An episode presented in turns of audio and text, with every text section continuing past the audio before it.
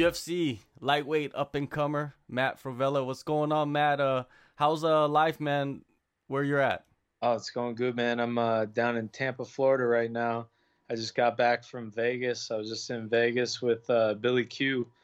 Um, he had an unbelievable fight, a huge win, and uh, I was training in the in the PI while I was out in Vegas, so it was a good time. And now I'm back in Tampa, and I got a hard two weeks in Tampa, and then we go back to Vegas for my fight week. Did you uh get any tests done while you were in Vegas, or was it just training? Um, I I did the the UFC PI testing the last time I was there, so this time I was just training. I just uh, did a couple strength and conditioning workouts with them. I saw the physical therapists, and then I worked out with my coaches and uh, did those those good old weight cut workouts with Billy Q. All right, well, Billy Q, man, uh, yeah, phenomenal uh, performance. He came back after that rough first round and uh, and did did work, man. Uh, how was uh watching that from the corner? Oh man, that that was like it was stressful. like I was, I got I got told to like sit down like ten times, and then our, our head coach Arroyo told me to shut up a couple times. Uh, but uh, yeah, you know I've I've seen enough of Billy's Billy Q's fights to to know that uh, that he he weathers weathers like the first mm. round, you know, weathers a fast starters, and that that he really comes and uh, and shines in the later rounds. So I had all the confidence that that he was uh, that he was weathering uh, Spike's first round, mm. and that he came back and uh, put a whooping on him. So yeah, it it was awesome. You were supposed to uh, where you were set to face Roosevelt Roberts at the end of April, but you know, of course, that got canceled because of the coronavirus. Uh, did you train all the way through just to stay ready to fight? Um, yeah, you know, I was I was up in New York and uh, I was training, but then, you know, it, was real bad up in New York, and uh, they uh, they closed all the gyms. Everything was pretty quarantined, and pretty much, you know, the whole month of April, I was pretty uh, pretty quarantined, and then they they canceled that fight about like you know two weeks out from the fight. So I was kind of just uh, I was running on the treadmill. I was when it because it was it would like rain in New York like every other day, and then when it was nice out, go run outside and just beating up my bag and lifting some weights, uh, trying to trying to stay in shape, but uh, wasn't much I could do. You know, uh, it wasn't like a, a proper fight camp. Um, but then uh, I talked to uh, Billy Q and uh, Matt Arroyo, and uh, down here in Tampa, you know, things weren't as bad, and, and they were opening the gym down there, so Billy Q could train. So uh, I was able to uh, come down to Tampa about uh, about like three weeks ago. So I had I had you know started my camp down there, and um, I told we told the UFC that we'd be ready in like you know mid mid to late June, and you know, I, I, was ready to fight Roosevelt, but uh, they, I guess he, he didn't want to wait, so he got he got booked with uh, with uh, Brock Weaver, and then uh, I got the Frank Camacho fight. So it all works out, man. Uh, now Roberts, man, he seems like he really wants to fight you. You know, it's like that's kind of like you're the focus of his press post fight press conference mostly. Why is that? Yeah, I don't know, man. The guy really wants to get steamrolled, so uh, uh, you know, it's gonna it's gonna happen. He's gonna get what he wished for. But uh, you know, I'm not overlooking Frank at all. I know uh, Frank is a tough dude, and um, I'm completely focused on him right now. So I, am not even worried about the other guy. Now I want to go back to uh, your debut, man. Uh, you came into the UFC undefeated, six and zero. Oh, you know, coming off that great win on the Contender Series. You dropped your debut. It was also your first loss as a professional. You know, how much were you affected by that setback? Because you know those types of setbacks can affect fighters differently. Yeah, you know that was that was my first loss ever. I was I was a nine and zero oh amateur as well, um, and you know I knew I knew you know eventually you know I would I would lose. Um, yeah, I lost like wrestling matches and jiu-jitsu tournaments and stuff, but you know, I, I, never lost a fight, and that was the first time I lost a fight. And uh, you know, I always I always knew that uh, you know you see what you're made of coming back from setbacks, and that was that was a pretty big setback. And uh, I learned so much from that fight.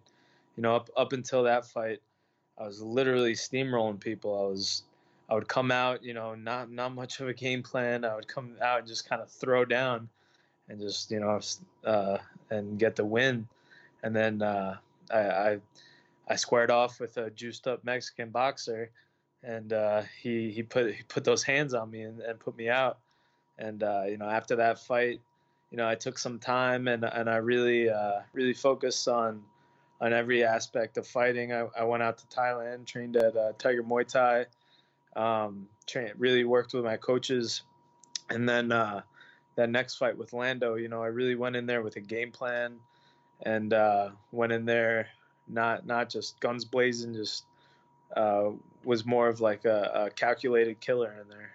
That fight it went to a draw, so it was like you come off the loss, you go into a fight, you make the adjustments, you get a draw. Uh, was there more you learned from that draw compared to the loss? I mean, it, it might have been a draw, but it felt like a win. I'm not mm-hmm. gonna lie.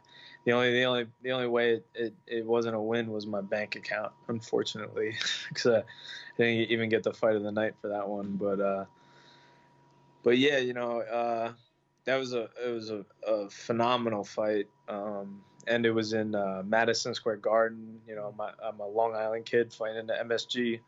It was there's nothing bigger than that. So and then to go out there and put a from performance out like that against a tough dude like Lando, you know, it, it felt like a win. Well, since then, you know, 2019 has been very good for you. You get two big wins. Uh, you're on a winning streak. Um, what exactly do you feel changed last year for you? Uh, was it more mentally or was it physically?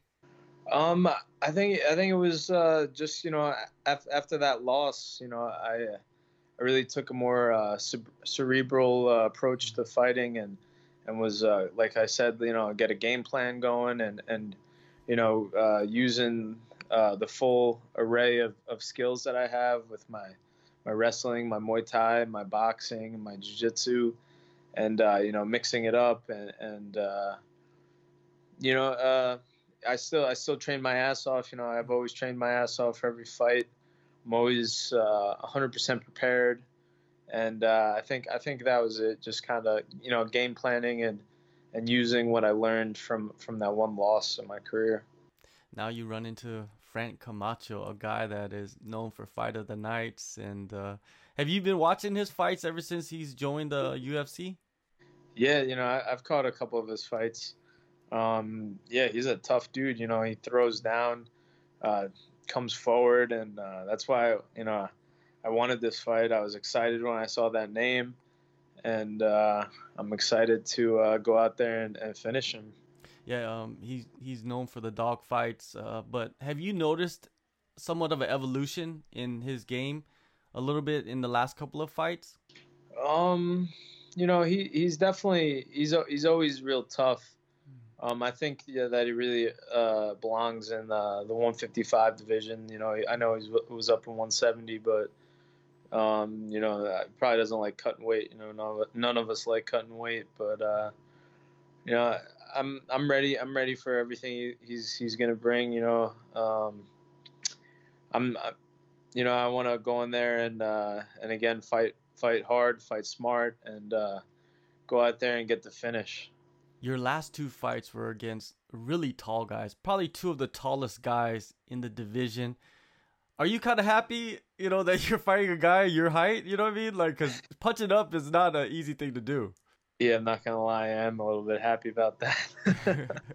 uh, but uh, yeah, you know, those guys, yeah, those guys are six three, and and both of them are like southpaws too. It's not not like an ideal matchup that, that you that you want, but uh, it's going to be nice going back to uh, to uh, fighting a guy my size, orthodox, and uh, I think I'm going to be able to show you know all my weapons with this with this guy. You know those last guys, I wasn't really going for many head kicks and uh, couldn't, couldn't you know them being southpaws. It was it was a different kind of different kind of fight, but uh, with uh, Camacho, I'm I'm gonna be be able to show all my weapons and uh, and I'm excited having no crowd and uh, and I know you're used to that, but and also being able to hear everything that's going on. You could hear your opponent breathing. You could hear the shots. Does that change or affect you in the fight at all?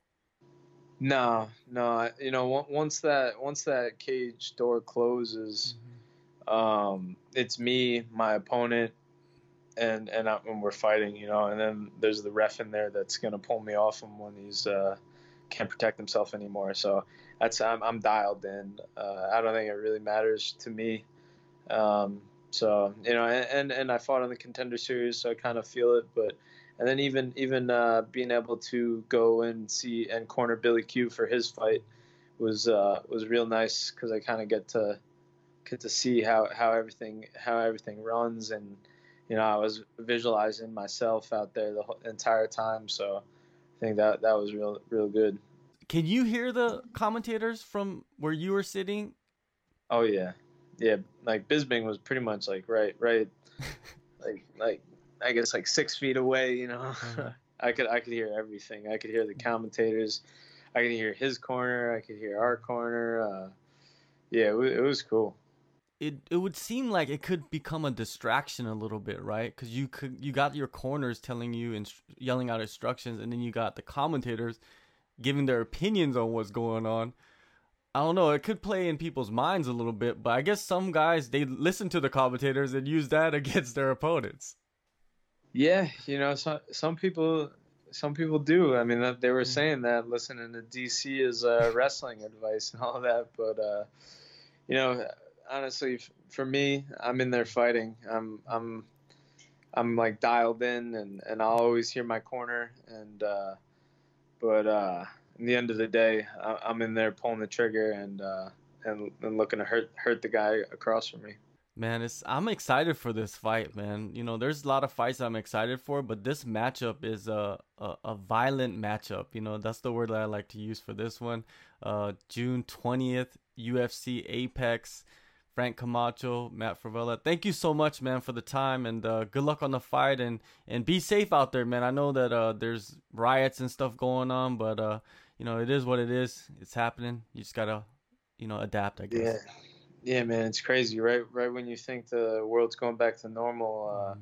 now Tampa's got a curfew right now. It's like oh, yeah. it's, everyone's got to be in at like 7:30. All the stores are closed at 7:30 our, our gym just opened up to, to normal training and uh, and we gotta we gotta close at 7:30 so it's but uh, hope, hopefully things will be back to normal soon you know. I'm either way uh, you know I'm definitely happy to be down here with uh, everything kind of opening up and and uh, getting getting somewhat uh, normal